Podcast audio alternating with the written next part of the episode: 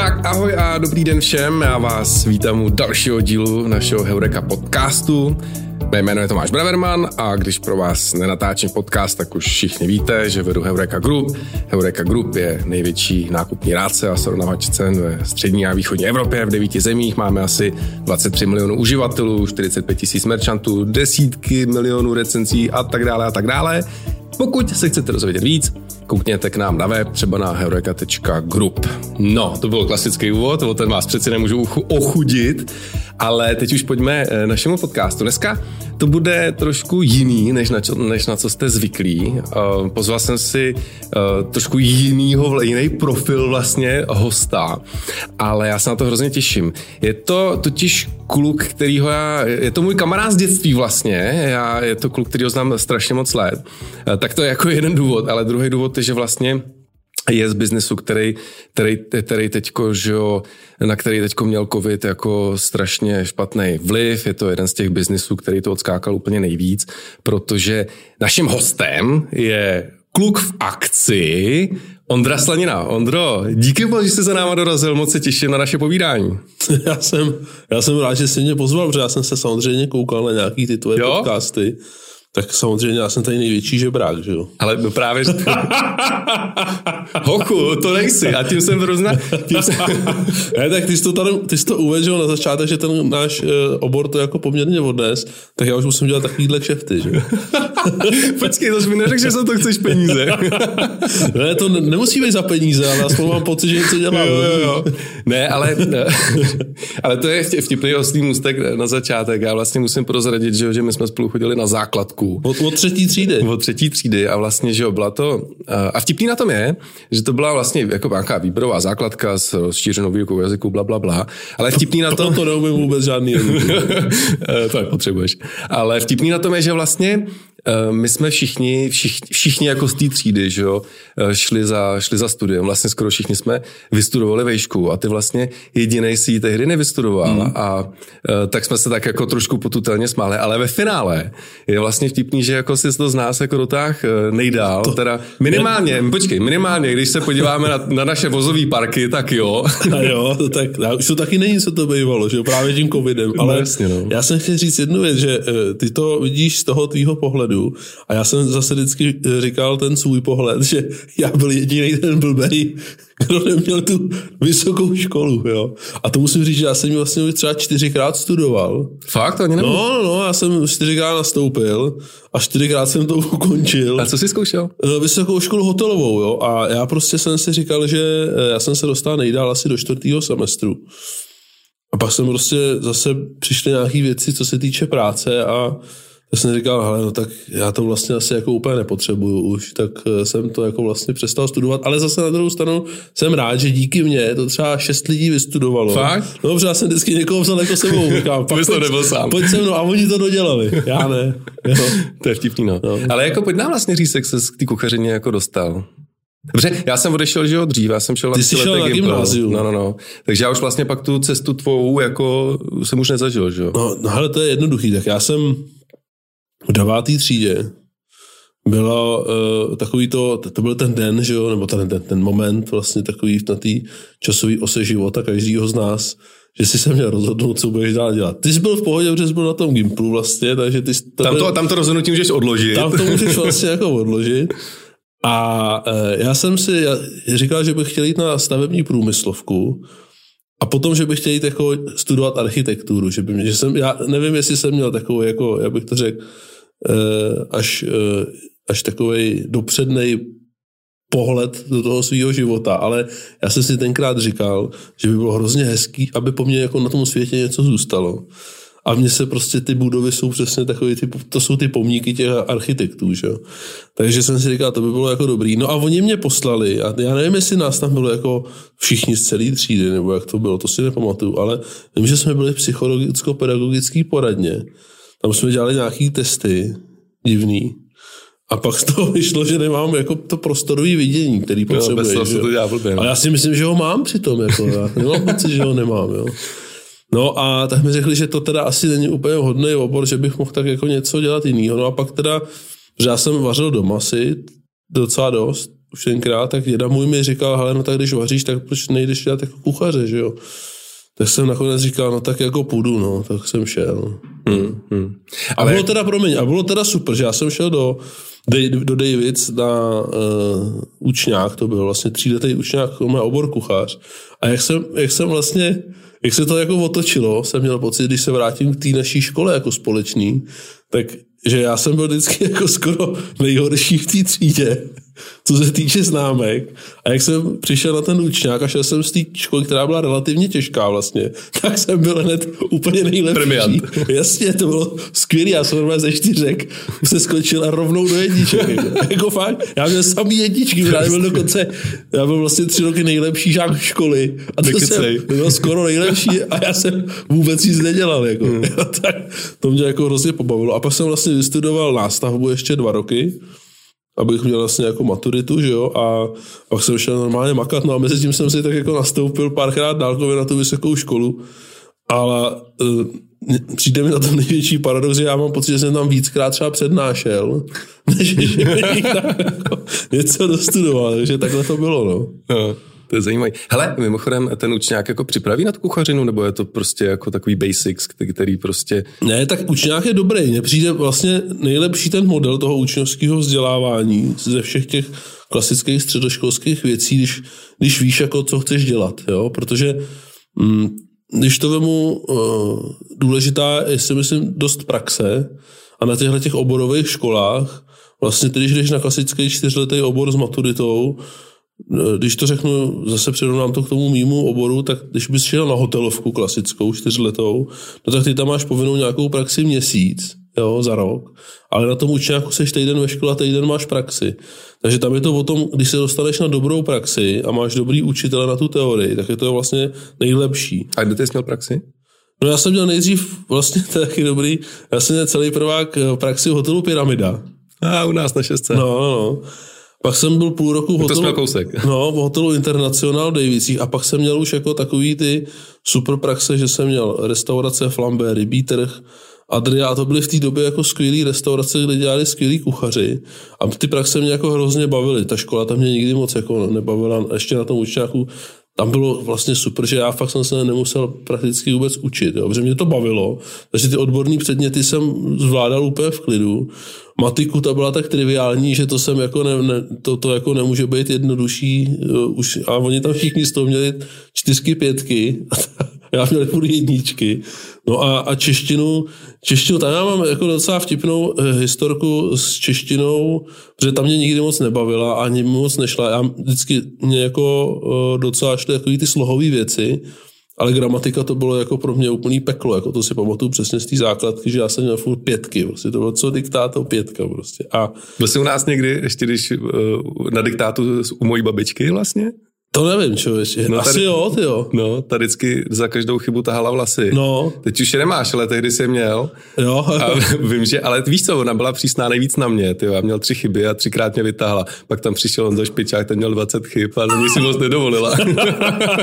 no, takže eh, jinými slovy prostě Mm, pamatuju si, že na té nástavbě já jsem to měl tak jako na háku, že to jsem už hodně u toho pracoval. A vím, že jsem měl čtyřku z češtiny, jako na vysvědčení. A vím, že mi e, říká naše učitelka, že ono ještě vlastně mě hrozně bavilo je jako tak jako uh, štvát, jo, protože já vím, že oni na té střední škole, oni všichni si jako hrajou na to, že jsou to nějaký jako profesoři, jako, že, a já vždycky říkal paní učitelky, že to žádný profesory nejsou. Vlastně, no. jo, žádná profesorka, co je, mu říká profesorka, to je učitelka normálně. No a teďka já jsem, uh, uh, já jsem byl ten vlastně to pololetí před tou maturitou a ona mi říká, no Slanino, já vás nechám propadnout a nepustím k vás k maturitě. A já jí říkám, helejte se, normálně mi dáte čtyřku. já se to naučím k té maturitě a dáte mi jedničku z maturity. Tak na mě koukala, smála se. No jenom, že já jsem se to fakt naučil. Pak to byla hlavně literatura, že jo, to se šlo A literatura, já jsem se to naučil, napsal jsem slovo za jedna, že to nebyl problém, dokonce byl i relativně bez chyb. A pak mi dala fakt tu jedničku z té maturity, Myslím. protože musela, tak to bylo úplně jako v šoku, ne? No to je dobrý. A pak si pamatuju ještě jednu historku s ní, že eh, já jsem tenkrát, že to nebylo ještě s tím internetem tak jako dneska, Takže já jsem měl literaturu v kostce a čtenářský denní v kostce. No tak já sedím že v té lavici, takhle mám tu literaturu v kostce, tam berem nějakýho toho spisovatele, že jo, nepodstatného. A ona říká, Slanino, vy si vůbec nepíšete. A já říkám, no já mám tadyhle literaturu v kostce. On říká, no a tam ale není všechno, co jako já budu potřebovat od vás vědět. A já říkám, úplně navážu, říkám, já myslím, že na čtyřku mi to stačí. jo, já jsem prostě, že my jsme to měli, tak já, tam, tam jsem to jako neřešil vůbec nějaký známky, by bylo úplně jedno, jestli budu mít jedničku nebo čtyřku, to jsem se tím vůbec netrápil. A pak jsme měli, my jsme měli už tenkrát počítačový docházkový systém a museli jsme mít, nebo mohli jsme mít maximálně 30% absence. Jako jo. No takže já jsem měl ve všech předmětech 30%. No, to jo, přesně říkám, tam, proč tam chodí navíc, jako. Prostě budu tam chodit těch 70 a 30% si dělám, co chci, že jo. No, takže já byl takový jako rebel v tomhle tom vždycky, no. Hmm, hmm. Já byl taky rebel spíš v chování, jsem měl vždycky jako dobrý známky, ale ta známka schování ta většinou moc dobrá nebyla. To já jsem byl taky jako na tomhle to. No. Já byl vždycky ředitelně, jo. No, přesně. Ondro, pojďme se posunout. Eh, tebe samozřejmě jako většina lidí zná z telky, že jo, protože, mm. protože natáčíš už drahnou dobu klu, jako pořád klu, kluky, kluci v akci. Kluky, no. Kluky v akci. Pojďme, pojďme krátce o tom, byť teda já bych se asi nejvíc chtěl pak bavit o tom biznesu, že jo. Ale eh, k, kluci v akci tam vlastně vás vybírali v nějakém eh, jako výběrku, ne? Normální casting, no. Casting, OK. Mm-hmm. Hmm. Normálně. Co tam zahrálo roli, že, že jsi uspěl? No, já si myslím, že tam zahrálo roli to, že my jsme se s Filipem znali. Okay. A postupili jsme do toho druhého kola. Ještě tam je potřeba říct, že Filip mě tenkrát doporučil, jako ještě, jo. jo že, že ne, že by mě někde objevili u popelnic, ale že Filip mě doporučil, já jsem tam přišel a dostal jsem se do toho druhého kola a podstatě eh, my jsme se v tom druhém kole vařili v té kuchyni spolu, protože původně ta myšlenka byla, že to bude jako normální one man show. A tím, jak jsme byli tam spolu a tak jsme to brali, měli jsme to tak jako na, na drzou na, na háku, tak jim to vlastně se té produkci, že jo, Mary a Martinovi Freudovým tenkrát se to jako zdálo dobrý, no tak nás jako slepili dohromady, no. Hmm, hmm. Rozumíš, je to hrozný, jste rozdělili ten jeden honorář na půl, že jo? no a, a, jeli jsme, no, do, do teď. A je to nějakých 15 let, ne? To 15 let, to nejúspěšnější, no. nejdíl trvající. Ale já nevím, jestli jako nejúspěšnější, jo. Ale, ale, ale myslím určitě. si, že je úspěšný, hmm. jo. Je určitě asi nejdíl, jo, když to vemu jako pořád o vaření, že tady byly různý pokusy, které byly taky dlouho, ale ne, neříkal bych tomu vždycky vaření. A uh, takže asi jako nějaký to svý nejmá. No. Hmm. A když se mě zajímalo, jak moc vlastně uh, ta, ten díl je vytvářený jako reží, nebo jak moc jako třeba ty do toho promlouváš? No to je jednoduchý úplně, to je v podstatě tak, že my se sejdem, když to, když to vemu jako uh, ten náš uh, díl studiový třeba, klasický, tak my se prostě sejdeme, my víme, že budeme vařit takovýhle recepty, protože Marie e, nám dá nějaký téma, nebo prostě, prostě přijde nějaký téma, nebo tam je třeba i nějaký sponzor nebo partner toho dílu nebo něco. Takže my dostaneme zadání, napíšeme recepty na, ty, na, na to, no a pak se sejdem, přijdem, uh, uvaříme ty recepty, u toho se snažíme samozřejmě nějakým způsobem uh, být i, dalo by se říct, trošku poučný, aby jsme těm lidem přinesli nějaké informace, které třeba nevědí.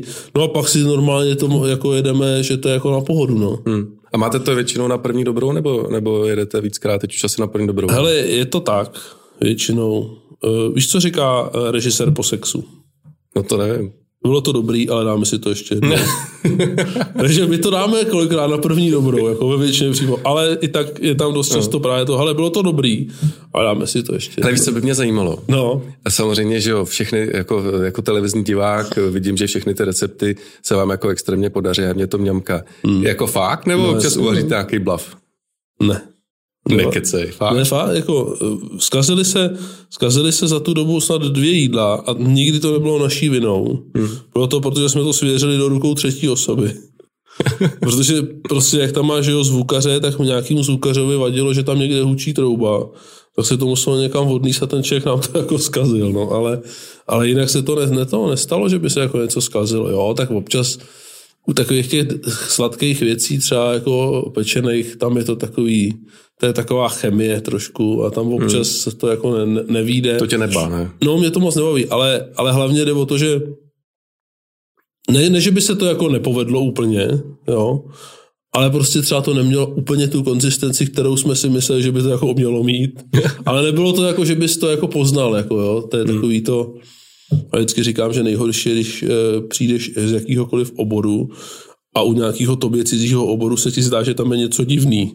V ten moment já říkám, že už je to sakra průser. No, jasně, jo, no. takže já vždycky říkám, nesmí to poznat jako ten normální člověk. No. Hmm. Hele, baví tě to ještě po těch 15 letech? No, baví mě to. Baví. A teďka mám pocit, že mě to jako baví i víc zase.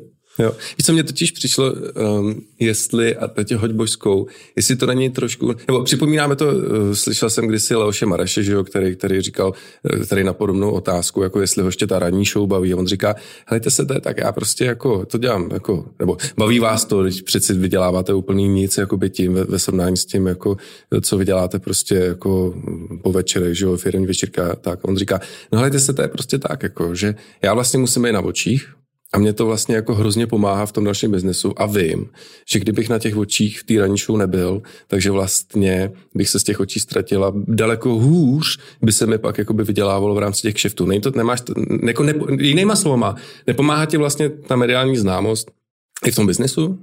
Hele, eh, určitě jo. Určitě jo. Eh, jsou věci, kde mi to pomáhá víc, jsou věci, kde mi to pomáhá míň a jsou věci, kde mi to spíš škodí. Jako? Jo. A teďka teď to řeknu jako v zásadě jednoduše. Já třeba věnuju se školám vaření, tam vím, že mi to pomáhá, protože ty lidi, tím, že mě znají z té televize a tím, že já si myslím, že ten můj projev je v té televizi stejný jako normálně. To znamená, když to řeknu pro takový ty škarohlídy, který rádi píšou do naší diskuze, když se chovám jako dement v televizi, tak se chovám jako dement normálně. A e, takže ty lidi za mnou přijdou a vlastně očekávají to samý. A tím, že... A oni zatím jdou, že jo? A oni zatím jdou no, vlastně a hlavně e, vidějí v té televizi, jak ty věci jsem schopný vysvětlovat a když pak zažijou to, že to tak je stejně vlastně e, na té škole vaření, tak tomhle to mi to pomáhá hodně. Mm-hmm.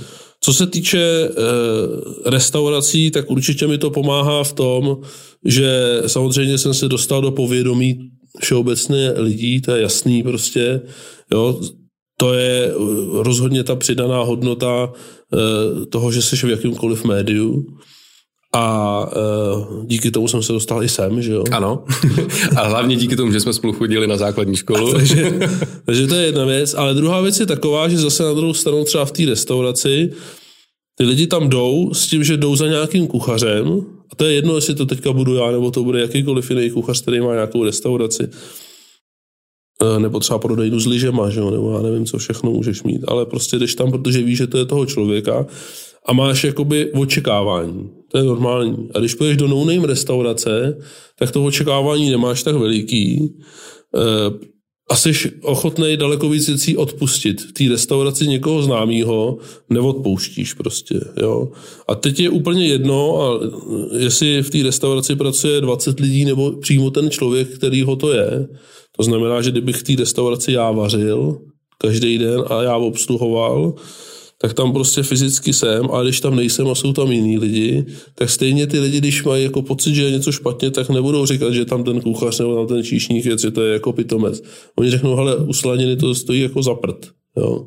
Ale tak jako, tak to, to je správně podle mě, ty jsi zodpovědný prostě za ne, ten to je tým, jasný, jako. to je jasný. Já, ta zodpovědnost, já se nezříkám, to je jako jasný, to je prostě, mm, jestli tam jsem nebo nejsem, furt jsou to moji lidi a furt mám za to jako zodpovědnost. To jo, ale že u té no restaurace, kde nemáš toho mediálně známého člověka, ty lidi to tolik neřeší a neřeknou, nepodívej se na dveře, kde je napsáno odpovědný vedoucí a budou si říkat, ale tady Karel je prostě pitomec. Mm. Prostě no, řeknu, název restaurace, řeknou, že to tam prostě bylo jako na prd třeba. Jo. Mm. A neřeknou, že slanina je idiot. Mm. Jako, jo. Hele, a uh, u, toho, u těch restaurací, uh, že bychom se měli pobavit, co vlastně dělá dobrou restauraci, dobrou, dobrou restauraci. Hmm. Jako já, vždycky, já to vnímám tak, že jako takový jaký trůhelník, jako že tam máš prostě prostředí, máš tam obsluhu a máš tam vlastně to, to žrádlo, to, jak to chutná. Hmm. A že vlastně všechno musí být jako dobrý. A jasně, když máš super jídlo, tak jsi jako schopný třeba odpustit jako horší servis, ale je to o tomhle trůhelníku. Vnímáš to podobně, nebo bys to ještě popsal nějak jako jinak? Ale já, já to spíš vidím tak, že máš obsluhu a jídlo, jo. Protože obsluha musí být milá a profesionální, jo. Jídlo musí být dobrý a kvalitní a prostě odpovídat tomu, co máš na tom jídelním lístku. A pak je prostředí, který je strašně jako individuální věc. Jo. Prostě máš eh, restauraci, která má nějaký parametry a třeba je ani nemůže změnit. Jo, když to řeknu třeba u nás u Chateau San Havel, my jsme prostě restaurace na zámku a já tam nemůžu udělat super moderní restauraci, protože to je barák, který nějak vypadá a nemůžu prostě tam jako dělat betonový bunkr a dělat tam jako takovou tu, jak bych to řekl, minimalistickou designovou restauraci. To prostě nejde. A prostě pokud někomu se líbí minimalistická designová restaurace, nelíbí se mu zámecký styl a přijde k nám, no tak dostaneme jeden bod z pěti za uh, prostředí, protože jemu to nevyhovuje. Hmm. Jo. To je taková prostě fakt, ale důležité je, že vždycky musí dostat tu dobrou službu a ta služba se skládá jak z těch pokrmů a nápojů, tak z toho hmm. servisu. No. Hmm. No a takže ty máš vlastně dvě hospody, ne? Jsi mm. Chateau San Havel, že jo? A... a v tančícím domě Ginger a Fred. Jo, jo, a to máš relativně nově, ne? To máš relativně... Od Loňska, no. jsem si říkal, že tak jako na tu koronu, že by to bylo super. Ale ještě než ty koroně přijdem, že byť to samozřejmě jako asi to nejzajímavější téma. Ale uh, jak vlastně to máš eh, jako... Dobře, hospody jsou prostě těžký biznis. Já jsem teda se snažil najít, jako, kolik vlastně přežije. Máš nějak v hlavě, kolik vlastně... Jaká je ta, jako my tomu říkáme v našem bodu, churn rate, jako odpad rate, Uh, jako kolik vlastně hospod přežívá, kolik, kolik, kolik se zavírá? Já se přiznám, že to nevím a já se přiznám, že mě to ani nezajímá. Hmm. Jo. Mně to je jako jedno, já prostě si říkám, ať si každý jako uh, to dělá jako po svým a e, já všem přeju, aby to přežili, ale jako e, myslím si, že já mám svých starostí o to, aby jsme to přežili my, takže já se jako v zásadě moc nestarám o ostatní. Jo, samozřejmě, když se o tom bavím s nějakýma kamarádama, tak mě zajímá, jak jsou na tom nebo něco, ale, ale jako rozhodně nikomu nepřeju, aby zkrachovali, když mě ten člověk může sebe víc jako štvát v životě, jako, tak mu nepřeju, aby jako, jako zkrachoval nebo se mu nějak nevedlo protože si myslím, že je důležité, aby se jako vedlo všem v podstatě, ale ono to stejně jako nejde, že jo? Jako, hmm. prostě to je takový ten socialistický přístup, že všichni se budou mít dobře a to prostě se všichni mít dobře nebudou nikdy, hmm. no. A pro mě je důležité, aby se, když to řeknu, abych se měl já dobře, moji lidi, aby se měli dobře, který zaměstnávám, jo. A, a to je pro mě priorita, jo. Já, já nechci říkat, eh, že, že, že bych eh, byl takový ten kapitalistický podnikatel, že musím to dělat jako Henry Ford, že bych jako chtěl zedřít z lidí nebo zedřít z lidí kůži, jo. Já prostě si myslím, že se to dá dělat nějak jako relativně normálně, aby jsme se měli dobře, jak jako my jako zaměstnavatele, tak eh, ty zaměstnanci ale eh, ono to je v zásadě jednoduchý. Jo. Samozřejmě asi je to složitější, čím větší firmu máš, ale já si myslím, že já se vždycky řídím takovým tím heslem, že ryba smrdí od hlavy a e, prostě potřeba je vybírat si k sobě lidi, kteří tu práci jako dělají rádi a jsou nějakým způsobem jako osobnostně vyzrálí. Jo. A pro mě je strašně důležitý, e, nebo daleko důležitější je pro mě jako osobnost toho člověka, než jeho odborná znalost. Jo protože e, vím, že když má tu odbornou znalost, tak se to dá jako doučit, ale tu osobnostní rovinu prostě nezměníš. Jako, hmm, ale to, to platí, ale to když, s tím to je úplně, ale to je, jedno, to je univerzální jestli, prostě. No, no, to je všude prostě. No. To je jako jedno, jestli prostě, já nevím, to děláš nějaký jako firmě vašeho typu, anebo nebo uh, tady tu naší službu. Takže pro mě je strašně důležitý jako osobnost těch lidí a já musím říct, že mám jako většinu, nemůžu říct všechny, a většinu a rozhodně všechny ty klíčové lidi jako super, jo, hmm. kolem sebe. Já se vždycky snažím vybírat lidi, kteří vlastně, neříkám, že ve všem, ale v nějakých věcech, které jsou pro tu jeho danou funkci jako stěžejní, tak abych měl pocit, že ty lidi jsou lepší, než jsem já. Jo. Že to se taky jako... Nějaký univerzální pravda, no, souhlas. No, ono to jako je univerzální. Ale všichni to umí, Ale to všichni jako to, jasný, jako se, nejsou si to ochotní jako A spousta lidí to říká, jo. že to dělá, ale nedělá to, že jo? No, a, no jasně, no, protože jim to ego jako... No, přesně jo. tak, no. Takže, takže tohle to si myslím, že když se jako podaří, tak uh, pak si myslím, že to jde a můžou se mít všichni dobře. Jo. Hmm. A teďka se to i ukázalo zase, když se podívám zpátky na, ten, na tu koronu, tak to vidíš najednou ty přístupy těch lidí, ať už těch zaměstnavatelů, tak těch zaměstnanců. Jo. Hmm. Ještě než tomu eh, přijdeme, přestože kolem toho se jako omotáváme, jak vlastně, kolik se dá na tom biznesu dvě hospody vydělat? Jaký máš jako čísla? Kolik ti to, kolik ti to hodí prostě třeba na na, na zisku jako ročně nebo na mě, měsíčně. Tady všichni musí přiznat všechno, Ondro. Neví, jako... Ne, tak já nevím, tak třeba 100 milionů. Euro. Samozřejmě. Když Maria, tak se nebudeme... Ne, počkej, vážně, kolik ti to třeba, jakoby, a teď myslím před koronovou jako dobou, kolik jedna hospoda je schopná, ty máš jako dvě, nebo dobře, to, že jo, to, to, ten tačící si neměl, tak Šato se Havel, když se dařilo, prostě rok 2018, kolik jako ti to prostě tobě, jako, jako tomu majiteli, jako je schopný doručit peněz? Hele, já ti to řeknu asi takhle, jo. Když je eh, ten biznis, já ti řeknu dva takový příměry a pak ti řeknu ty čísla. První příměr je takový, a to jsem už taky někde použil, že gastronomie je takový biznis, kde proudí strašní vody. Jo. A ty, ta voda jsou ty prachy. Že jo? Hmm. A je to asi jako když doba pustíš, eh, máš suchý dřez jo, a pustíš tu vodu naplno a ty to takhle cákne do toho dřezu a teče ta voda, teče to do toho odpadu. A ty vypneš tu vodu a počkáš, až to všechno odteče a to, co ti zůstane na těch stěnách, ty kapičky, tak to je ten zisk. Nebo to se vystříkne z toho, z toho umyvadla. No, no, no, takže prostě takhle to jako je. To je prostě jako obrovský průtokáč na peníze. Hmm. Jo. Celá tahle ta služba jako gastronomie jako taková. Jo. Protože samozřejmě, ale jsou tam obrovský náklady, jo, hmm. prostě s tím spojený.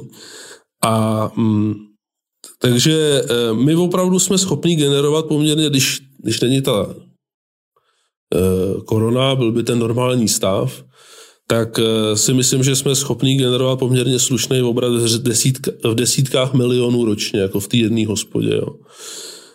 Pak je druhá věc, že samozřejmě v tom tančícím domě tam jsou ještě nějaký společníci, kdy jeden z nich má nějakou auditorskou účetní firmu a který jako je velmi úspěšný a vždycky říká, ty vole, já to tady počítám, jak to počítám, to prostě vůbec nevychází tady na to žádný business plán jako, a business model, to prostě nefunguje. Jako, jo. Takže e, tam jsou, když si to veme, že tam má, nevím, máš měsíční držbu 3-4 miliony korun a na konci ti zbyde třeba 200 tisíc, jako rozumíš, to je jako strašný, jo, když si to vemeš. Nicméně, e, nic, nicméně e, my jsme tam, nebo já jsem zažil tančící dům primárně v době covidu, takže já nemůžu se bavit o nějakých relevantních číslech, ale na tom zámku je to prostě o tom, že e, ti tam zbydou nějakých 4-5% z toho obratu, no, takže, hmm, no to, to, takže, to, takže jsou to nějaký jako, jsou to nějaký jednotky milionů, který si jako rozdělíme. A e, samozřejmě my jsme se řídili e, perfektně e, takovým tím, e, co říkala minulý rok paní Benešová, takže my jsme si syslili tu vatu. Ano. Že jo? Polštář? Ano, no já myslím, že my jsme to nadspali i do peřin a radši jsme si vzali ještě matrace, nadspali jsme těma prachama, aby jsme to tam mohli teďka všechno zase nosit zpátky. Hmm. No, takže... Ale eh, takže jsi to udělal, že jsi měl prostě vatu a díky bohu za to? Vnímáš to tak? No tak já jsem vždycky jako byl takový, že eh, nejdřív pro mě bylo o tom něco jako našetřit. Hmm. Tam ještě, já když si tomu tak šatl jsem nahavel, já jsem tam 13 let, od roku 2008. A já jsem si vlastně první peníze z toho baráku vzal až třeba po pěti letech. Jako, hmm. jo, a to byly jako nějaký desítky tisíc, takže do té doby jsme to jako v zásadě eh, dotovali a hodně jsme investovali teda jako do toho, že provozu jako takovýho, ale e, jako říkám, kdybych neměl příjmy jako z jiných zdrojů, hmm. tak bych se do toho vůbec nepouštěl. Třeba dneska takhle, dneska ti to řeknu, kdyby za mnou někdo přišel, jestli nechci hospodu a že se to jako děje, nechci hospodu. Hmm. Jo vůbec jako nevidím jako sebe menší důvod, proč bych měl dělat hospodu. To je opravdu jako, já, vždycky, já, já se tomu jako kolikrát směju, jak ty lidi jako se tvářejí. Hodně mě překvapuje prostě spoustu projektů v Praze, které vznikaly ještě před covidem, kde se proinvestovali prostě strašných milionů. A pro mě ty peníze to je jako, jako to můžeš, můžeš to dělat v rámci nějakého developerského projektu, který stojí, já nevím, stovky a milionů nebo miliardu a prostě víme, že tam a tomu postaví za 50 milionů restauraci, kde ji někdo bude provozovat a ví, že se ti ty peníze nikdy nevrátí. Jako jo. Hmm. A budeš z toho generovat nějaký třeba provozní zisk, dejme tomu, ale rozhodně se ti nemůže nikdy vrátit ta investice. Hmm. To je úplně nesmysl. Jako jo. Hmm. No prostě každý chce mít hospodu, ale málo kdo si uvědomí, že to, že to je prostě strašně těžký biznis. No. Ne, tak tam je, to, tam je to hlavně o tom, že eh, dost často jsou to majitele developerských hmm. firm, stavební firmy a podobně. Akorát, že ono, ono, oni se na to dívají z toho svého pohledu a jejich pohled je o tom, že oni postaví tu hospodu, nad do toho spoustu peněz do té stavby a designu a vybavení a všeho. A mají pocit, že v momentě, kdy otevřou dveře, takže už to jenom bude sypat peníze, ale oni nechápou, že když otevřeš ty dveře, tak to teprve začíná. Jako. Hmm. A ten provoz, jako si ty zásoby, ty lidi jsou strašně drahí, že jich tam smíš mít hodně, že jo, teďka oni všichni zaměstnají strašných lidí, pak se diví, že tam nechodí lidi, takže tam ty lidi začnou vyhazovat, ty lidi, kteří tam začali chodit, tak už si řeknou, ty oni tady vyhazují lidi, tak to asi na tom jsou špatně, a radši tam přestanou chodit, jo, a nakonec to celý zkrachuje. Hmm. Klasika, no. Hele, ještě obecně k tomu biznesu. Jak vnímáš eh, jako tu digitalizaci toho biznesu v tom smyslu, v tom smyslu těch prostě platform. Já třeba, já jsem že hodně digitální z podstaty věci a kor, když jsem v zahraničí, ale i v Čechách, prostě tak než jdu do hospody, tak čeknu TripAdvisor, Jo, jak to, věnuješ se tomu, řešíte, řešíte jako ratingy na Facebooku, TripAdvisoru, Restu a tak, nebo na to, nebo na to prdíš? Ale pro nás je asi stěžení TripAdvisor. Vidíš to, když jsi takovýhle jako, hm, a ještě máš uh, tu vysokou funkci, tak možná, jestli bys nás nám nemohl nějak s tím pomoct, že bychom tam jako povyskákali, víš. Já ti dám pět hvězd, až tam přijdu. Minule jsem ti dal. no, takže pro nás je samozřejmě důležitý TripAdvisor, i pro mě osobně dělám to vlastně stejně, když někam přijedu, se podívám na TripAdvisor. Ale jinak, eh, jinak mě teda takový ty uh, Maurerovy výběry a všechny ty bláboli, to mě jako nezajímá. Hmm. Takže řešíš jenom TripAdvisor? Jenom TripAdvisor, no. Protože... Hele, a myslíš si, že má to velký vliv? No, myslím si, že to má velký vliv, no. Je jako pro Čechy, nebo uh, kolik tam vlastně máte jako podíl cizinců Čechů? No, na zámku máme podíl uh, cizinců třeba 5% a uh, když se na to podívám z loňského roku, tak to bylo asi tak stejně, možná ještě méně těch cizinců. V tančícím domě tam to bylo v obráceně, tam hmm. bylo 95% cizinci, zbytek byli Češi. No ale loni jsme to museli překopat, aby to bylo vlastně v obráceně, že jo, no? takže to hmm. bylo jako složitý, ale podařilo se to. Hmm. Tomu se dostaneme, ale teda tím pádem jakoby i Češi, myslíš, jako že když jdou jako v Praze, v Česku do hospody, tak prostě čeknou recenze na TripAdvisoru? Ale myslím si, že asi jako klidně jo, ale stejně si myslím, že v těch domácích končinách spíše to o nějakém doporučení nebo o nějakém jako zvyku, že jo. Takže eh, jako v Čechách se dívám na TripAdvisor, když jsem někde v nějakém městě, kde nevím, co ještě jakoby je, tak se tam podívám, ale jinak spíš jdu na to, že mi někdo řekne, ale to je dobrý. Hmm. Hmm. Jo, nebo to, mi to taky samozřejmě říká, že jo? No, ale, no. ale jako spíš jdu na to doporučení a na, na nějakou jako osobní zkušenost, než že bych koukal v Čechách na TripAdvisor. Hmm. Hele, pojďme k tomu covidu. Ty si vlastně uh, mně přijde, že jsi jako jeden fakt z mála, kdo prostě od začátku jakoby věděl, že celá ta situace, že s tou situací ti nikdo jako zkrátka moc nepomůže, neplakal si a začal si dělat jako za mě neuvěřitelné věci prostě. A pojď nám o tom povědět vlastně, jak, jako o tom přístupu, který jsi zvolil, co si vlastně v průběhu toho, toho covidu dělal a jak to bylo úspěšný nebo neúspěšný. No tak zaprvé děkuju, to je jako hezký, že to takhle chválíš, to mě jako potěšilo. Ne, ne, ty si do toho hrali prostě svůj face a bylo vidět, že ti na tom záleží a že, že inovovali jste jako neskutečně. Ne, no tak víš co, tak ono zase prostě v momentě, kdy víš, že to je jako tvoje, tak se k tomu nějak chová, že jo. A já prostě jsem si řekl, že e, to bylo loni, když jsem byl na tom zámku 12 let, když, jsem, když se budu bavit o zámku a mm, já prostě jsem, jako pro mě bylo nepřípustný to, že bychom jako zkrachovali kvůli takovýhle věci, kterou v zásadě jako nemůžeš ovlivnit, jo. A je to o tom, že my jsme očekávali prostě nejlepší rok jako zase našeho podnikání, nakonec toho byl vlastně jako nejhorší rok našeho podnikání.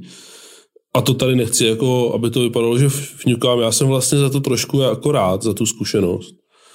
Ale e, prostě ono se stačí podívat na zprávy, já nevím, já, já, není to o tom, že bych měl jako křišťálovou kouli e, a že bych, e, já nevím, byl nějaký jako že věštec a že bych byl nějaký dětševět, ale prostě mě to bylo jasný, že, že jako tady mě nemůže pomoct jako vláda. Já bych byl překvapený, kdyby se u nás něco dělalo jako jednoduše, e, rychle A jasně, jo, to víme jako, to víme jako ze všeho, jak se to tady vlastně Ale jako třeba mám nějaký známý, jako, který mají zkušenosti z Německa, tam to bylo jednoduše. No, rychle, já no. proto Ale říkám, jako u nás, u nás, jako, no, jako u no, nás. Nereálno. No, takže u nás, takže já jsem věděl, že my musíme začít dělat něco okamžitě jinak.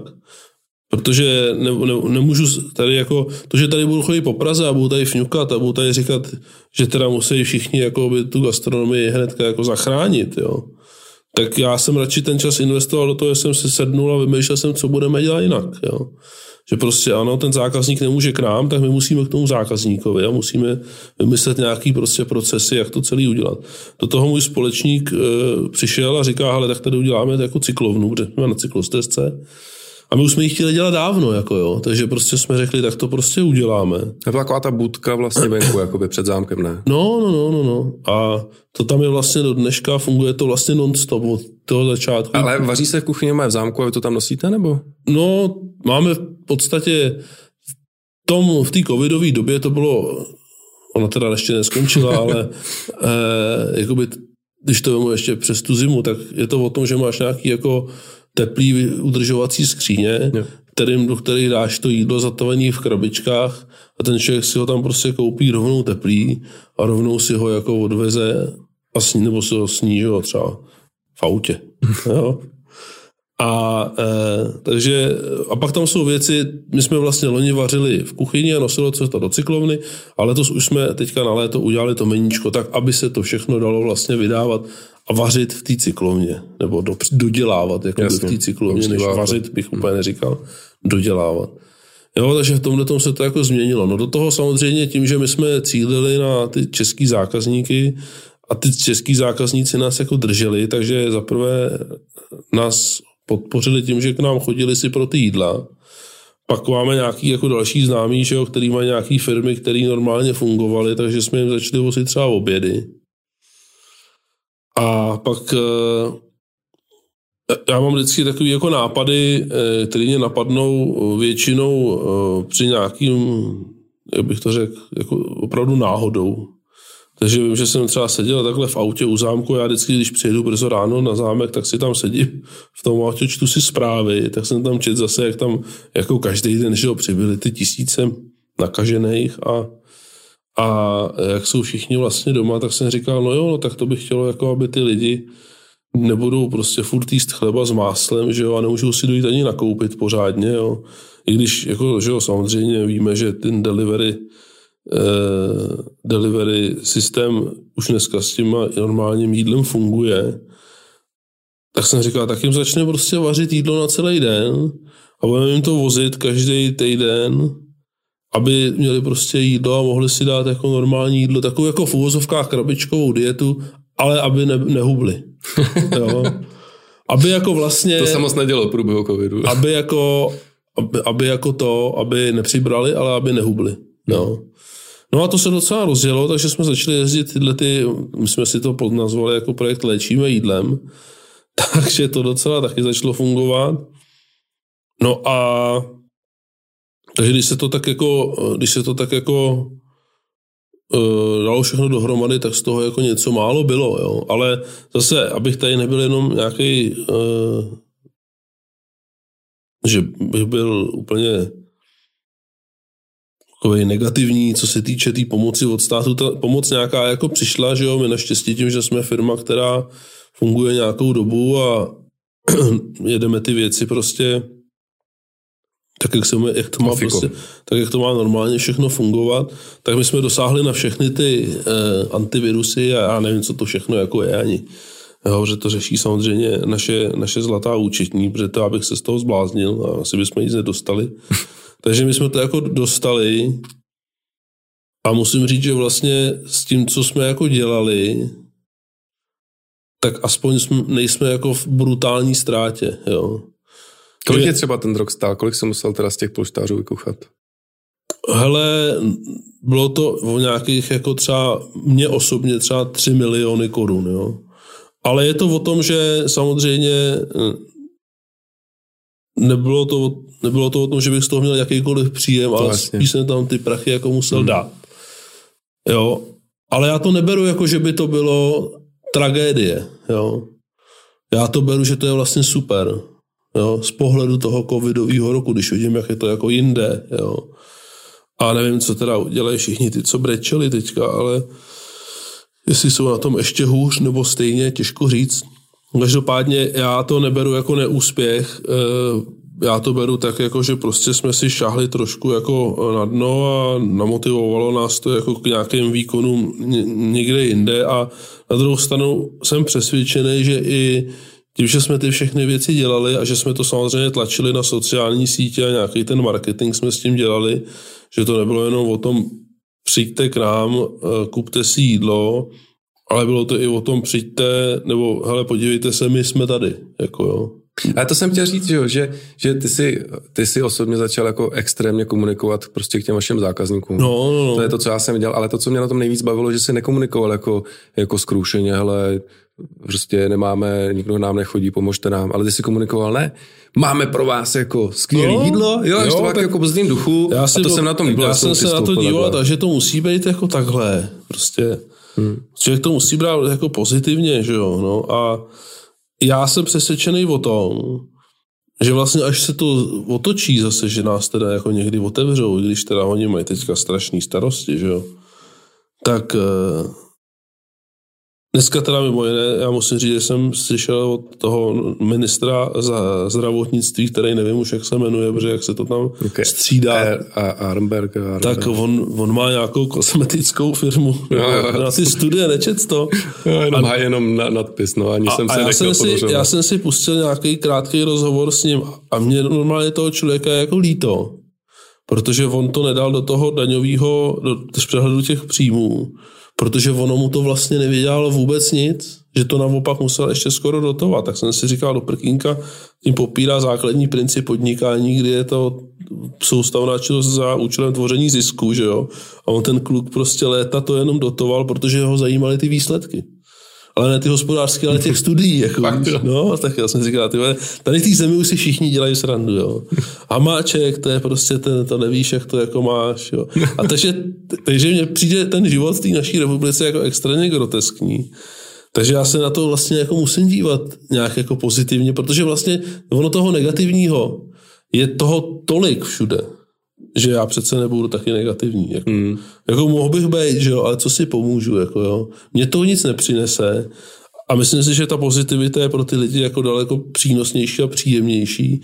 A chtěl jsem říct, že vlastně až to skončí, až tady kluci vyřeší Vrbětice, eh, nákup Sputniku a eh, Arambergovy kosmetické firmy a sejdou se a řeknou si, hele, možná by mohlo být už hezky, mohli bychom ty zahrádky jako otevřít, jo a pak teda ty restaurace, tak uh, já věřím tomu, že ty lidi nám to jako strašně vrátí v tom, že přijdou. Jo. Já myslím, že ty lidi jsou na to hrozně natěšení. No to jo, oni jsou jako obecně natěšení, ale já věřím tomu, že právě tím, že viděli, že my jsme to jako nevzdali, mm. takže přijdou jako o to radši. Jo. Mm. Hele, uh, prosím tě, a co ty, co ty delivery? Uh, že jo, vy to používáte, dáme jídlo a volt, nebo ne vlastně? Ne, to já vůbec, to jsme vůbec. používali loni na jaře a já prostě jsem odmít jim platit ty nesmyslný provize. No to jsem se na to chtěl zeptat, že to bylo okolo, ohledně, okolo toho byl nějaký šílený hate, že jo, že ne. oni si jako 30% nebo něco jako jo, takže jsi jako hater, uh, prostě. No já na to kašlu nechci nic, ať si to strčí všechno do prdele, jo. jo. Hele, co to Um, co to přinese ten covid? Já jsem teď někde čet nějakou, nějaký článek od Stories, nebo jak se to jmenuje, že se očeká, že 40% hospod to nepřežije. Co myslíš ty? No, souvisí to s tím, co jsem říkal. Já to jako nikomu nepřeju, ale jako určitě se to stane, jo. Určitě se to stane a ono to je vlastně jako dobře. To jsem se tě zeptat, jestli to vnímáš jako očistés nebo ne, prostě jako čistou ztrátu? Já ti řeknu, nebo... proč to myslím dobře. Teda, teda, proč si myslím, že to je dobře. Já si myslím, že to je dobře proto, že ten covid přines jednu zásadní věc a to, že spousta lidí opustila úplně ten obor. Jo? A nedovedu si představit, kdyby ty restaurace 40% neskrachovalo, tak kdo by v těch restauracích no, pracoval? Jo?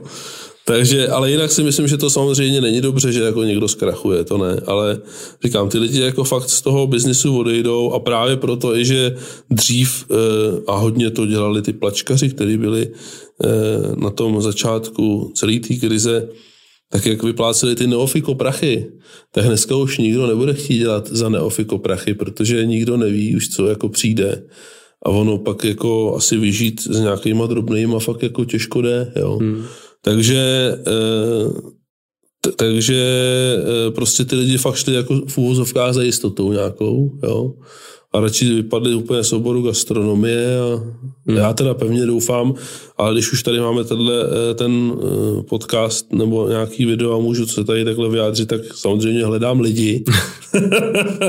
že kdyby někdo chtěl pracovat v gastronomii u zavedených společností, tak infozavináč.ondřejslanina.cz, tam to můžete napsat a určitě se potkáme. Hmm. Hele, a propo, ty jsi uh, propouštěl nebo, nebo jak jsi řešil tohleto nákladovou stránku? Já jsem Někoho jsem jako málo propustil, ale to byly nějaký jako jednotlivci. A to bylo z jiných důvodů než kvůli covidu, prostě to jako nefungovalo. A pak mi nějaký lidi skončili přesně z toho důvodu, že prostě se báli, co jako bude. Jo. A šli třeba dělat městský strážníky nebo něco podobného. Jo. Takže mě to jako trošku mrzí, protože ty lidi byli jako pracovně super. A, ale tím, že třeba měli malí děti nebo něco, tak fakt jako potřebovali mít nějakou jistotu a to bylo ještě v takové té době, kdy nikdo nevěděl, co ta vláda bude platit, nebude platit. Hmm. Jako, jo, tak tak prostě odešli, no, tak uh, zase je pár městských strážníků tady v Praze, kteří mají třeba perfektní znalost o vínech, což je dobrý. a jsou jako, když se budou chovat jako číšníci, tak budou strašně no, milí. No, to, to vlastně, což, no. což vlastně by mohlo být taky jako přínosem pro tu, pro tu městskou policii, kde vlastně kde dělá kde jaký jako bambule, že jo. Hmm. No. Ale ještě jsem přemýšlel, jaký to vlastně bude mít vliv eh, jako ten covid, ten roční covid eh, na chování jako, nebo na ty hospody a chování těch lidí, kteří teda do nich chodí. V tom smyslu, že já tam vidím jako dva trendy, které jdou proti sobě. Jeden je vlastně, že si lidi naučili uh, jako ty jídla objednávat hodně, jo. A to nad rámec toho chování, který bylo předtím. Třeba příklad, jo. Já dneska za ten rok jsem si zvyk na to, že já přijedu do kanclu, a normálně si objednám snídaní. Skoro každý den, ale nikdy jsem to předtím nedělal. A tohle je něco, co mi asi jako zůstane. No, tak ale to, zároveň, ale to, zároveň... To, to, je tvoje životní zíralost, no, že, asi že, pro, žiješ, jo, žiješ no. nadbytku. ale, a, nebo třeba, a nebo třeba prostě večer si objednám čepovaný pivko z lokálu, jako doveze mi ho Volt, sorry, ty nemáš rád, ale jako uh, objednám si ho přes Volt. A to je asi taky něco, co mi jako zůstane. A zároveň, až se ty hospody otevřou, tak tím, tak do nich jako strašně se na ně těším a začnu zase chodit jak jsem chodil předtím. Tak to je jakoby jeden trend, ale jako opačný trend je, že jako samozřejmě za ten rok lidi začali jako hodně vařit, třeba je to i zašlo bavit, takže vlastně no, se možná, možná, ono už možná, to nebaví, podle mě. No, možná u toho jako víc zůstalo. Jako co myslíš, že bude převládat, nebo vidíš tam, jak si myslíš, že jako až se to celý otevře, jak ten, ten biznis se vrátí do původní kolejí, nebo líp, nebo hůř?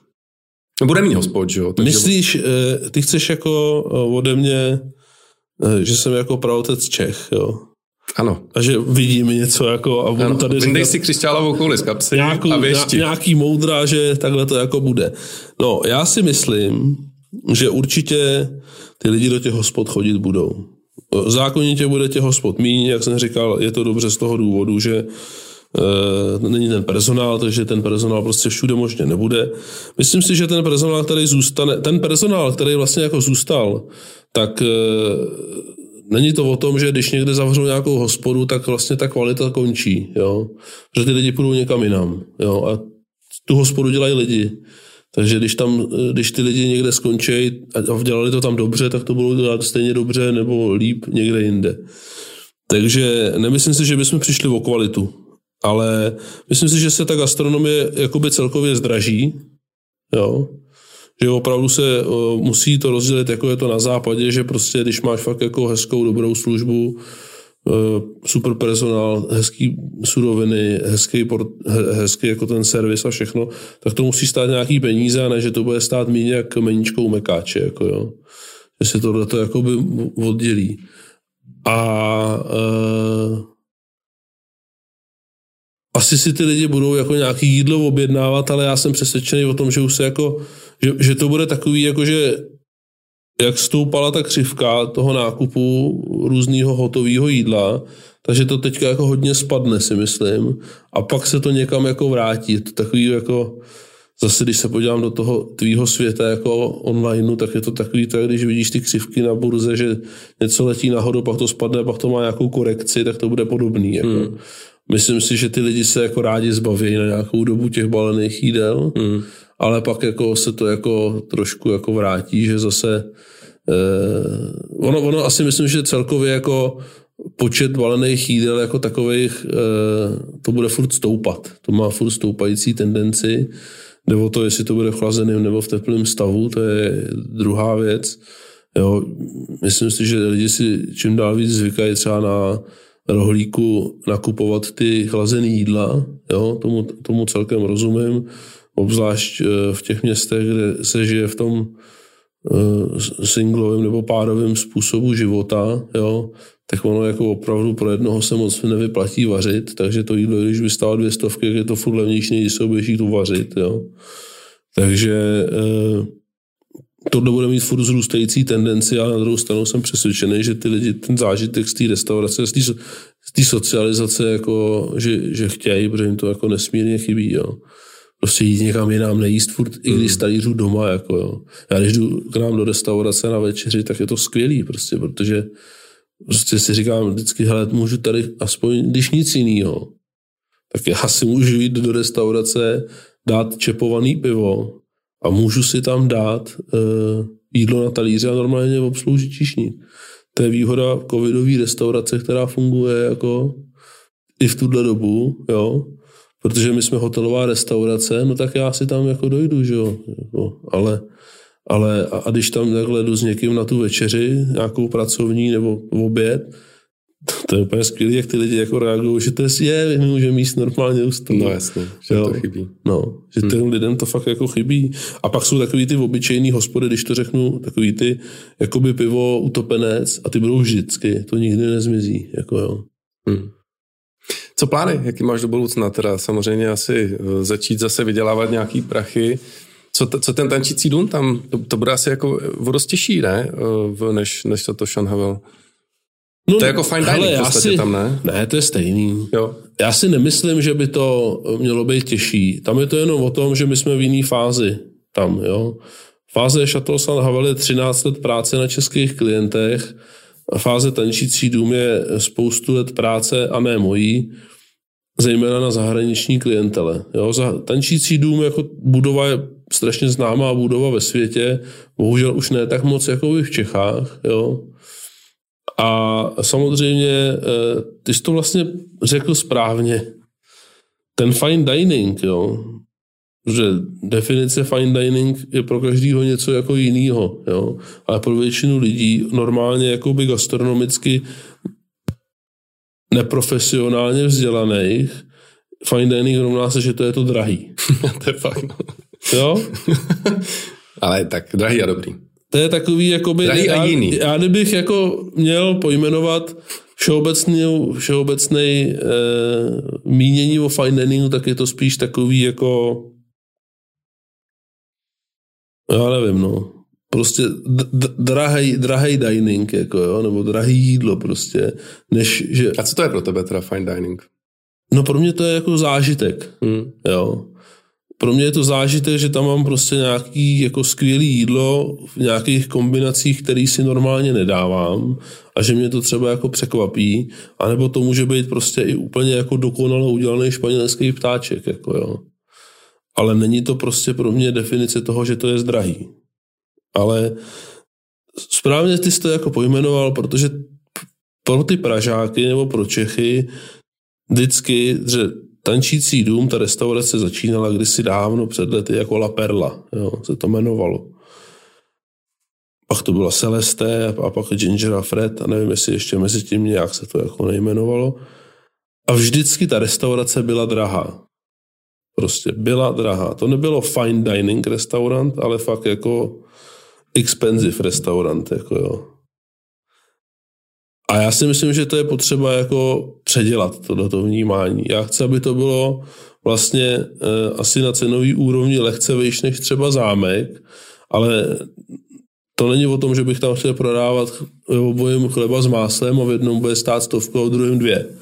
Je to o tom, že prostě myslím si, že s tím výhledem na ten hrad. Je to takový jako s tou terasou, tam prostě jako může se dívat Milošovi do oken, že jo, to je skvělý přece, tak by tam mělo být jako, nebo mohly by tam být jako dražší suroviny, jo. A dražší surovina rovná se dražší výsledná cena, jo, ale neznamená to, že by to jídlo bylo méně kvalitní nebo e, naopak kvalitnější než jako v jiný restauraci prostě. No tak hol, jako, když se na to podívám, kupuješ mořského vlka za 250 korun kilo a kupuješ mořského vlka, který stojí 600 korun kilo, jo. Ale to je jenom o tom, že ten za 600 korun kilo je velký, e, má vyšší filet a něco, no tak pak to jídlo ale bude zákonitě dražší a neznamená to, že to je horší. Jo. Takže e, spíš bych chtěl, aby právě ty lidi se tam přestali bát chodit a přestali mít ten pocit, že to je drahá restaurace, ale že to je prostě dobrá restaurace, kam můžou jít jako vlastně na cokoliv. Jo. Na oběd, e, na, na e, večeři, na snídaní klidně. Jo s tím výhledem prostě, nebo hmm. jenom na skleničku, to je jako jedno. Jo. A vím si, že tím barákem, když je ta doba normální, tak projde tisíc až 1500 lidí denně. Že z toho je prostě 97% zahraničních turistů. Jako jo. A pak máš prostě přesně spoustu jako českých e, zákazníků, který první, co si řeknou, no to je takový ten fine dining, tam je to drahý jako prase. Jako, hmm. Ale tak to prostě není. Jo. No hele, Ondro, můžu ti slíbit, že budu jedním, jedním z mhm. prvních návštěvníků, až to otevřete. To jsem rád. Vážení diváci, posluchači, eh, ještě než se s Ondrou rozloučíme, tak musím samozřejmě vám říct taky to, na co jste už zvyklí. A to je, že pokud se vám náš podcast líbí a pokud jste ho doposlouchali až sem, tak se vám určitě líbí, tak eh, tak o ně můžete třeba říct kamarádům, tweetnout nebo dát nějaký dobrý hodnocení. Mimochodem e, určitě stojí za to si i poslechnout ty minulý díly. Měl jsem, měl jsem tady jako hosty strašně moc strašně zajímavých dílů, já nevím, na mátku Petr Kasa z poslední doby, Tomáš Čupr, e, Ondra Vlček, šéf Avastu, ale i jakoby méně biznesový podcasty, Tomáš Vyhnálek Člověka v tísni, Tomáš e, Šebek, a td. a td.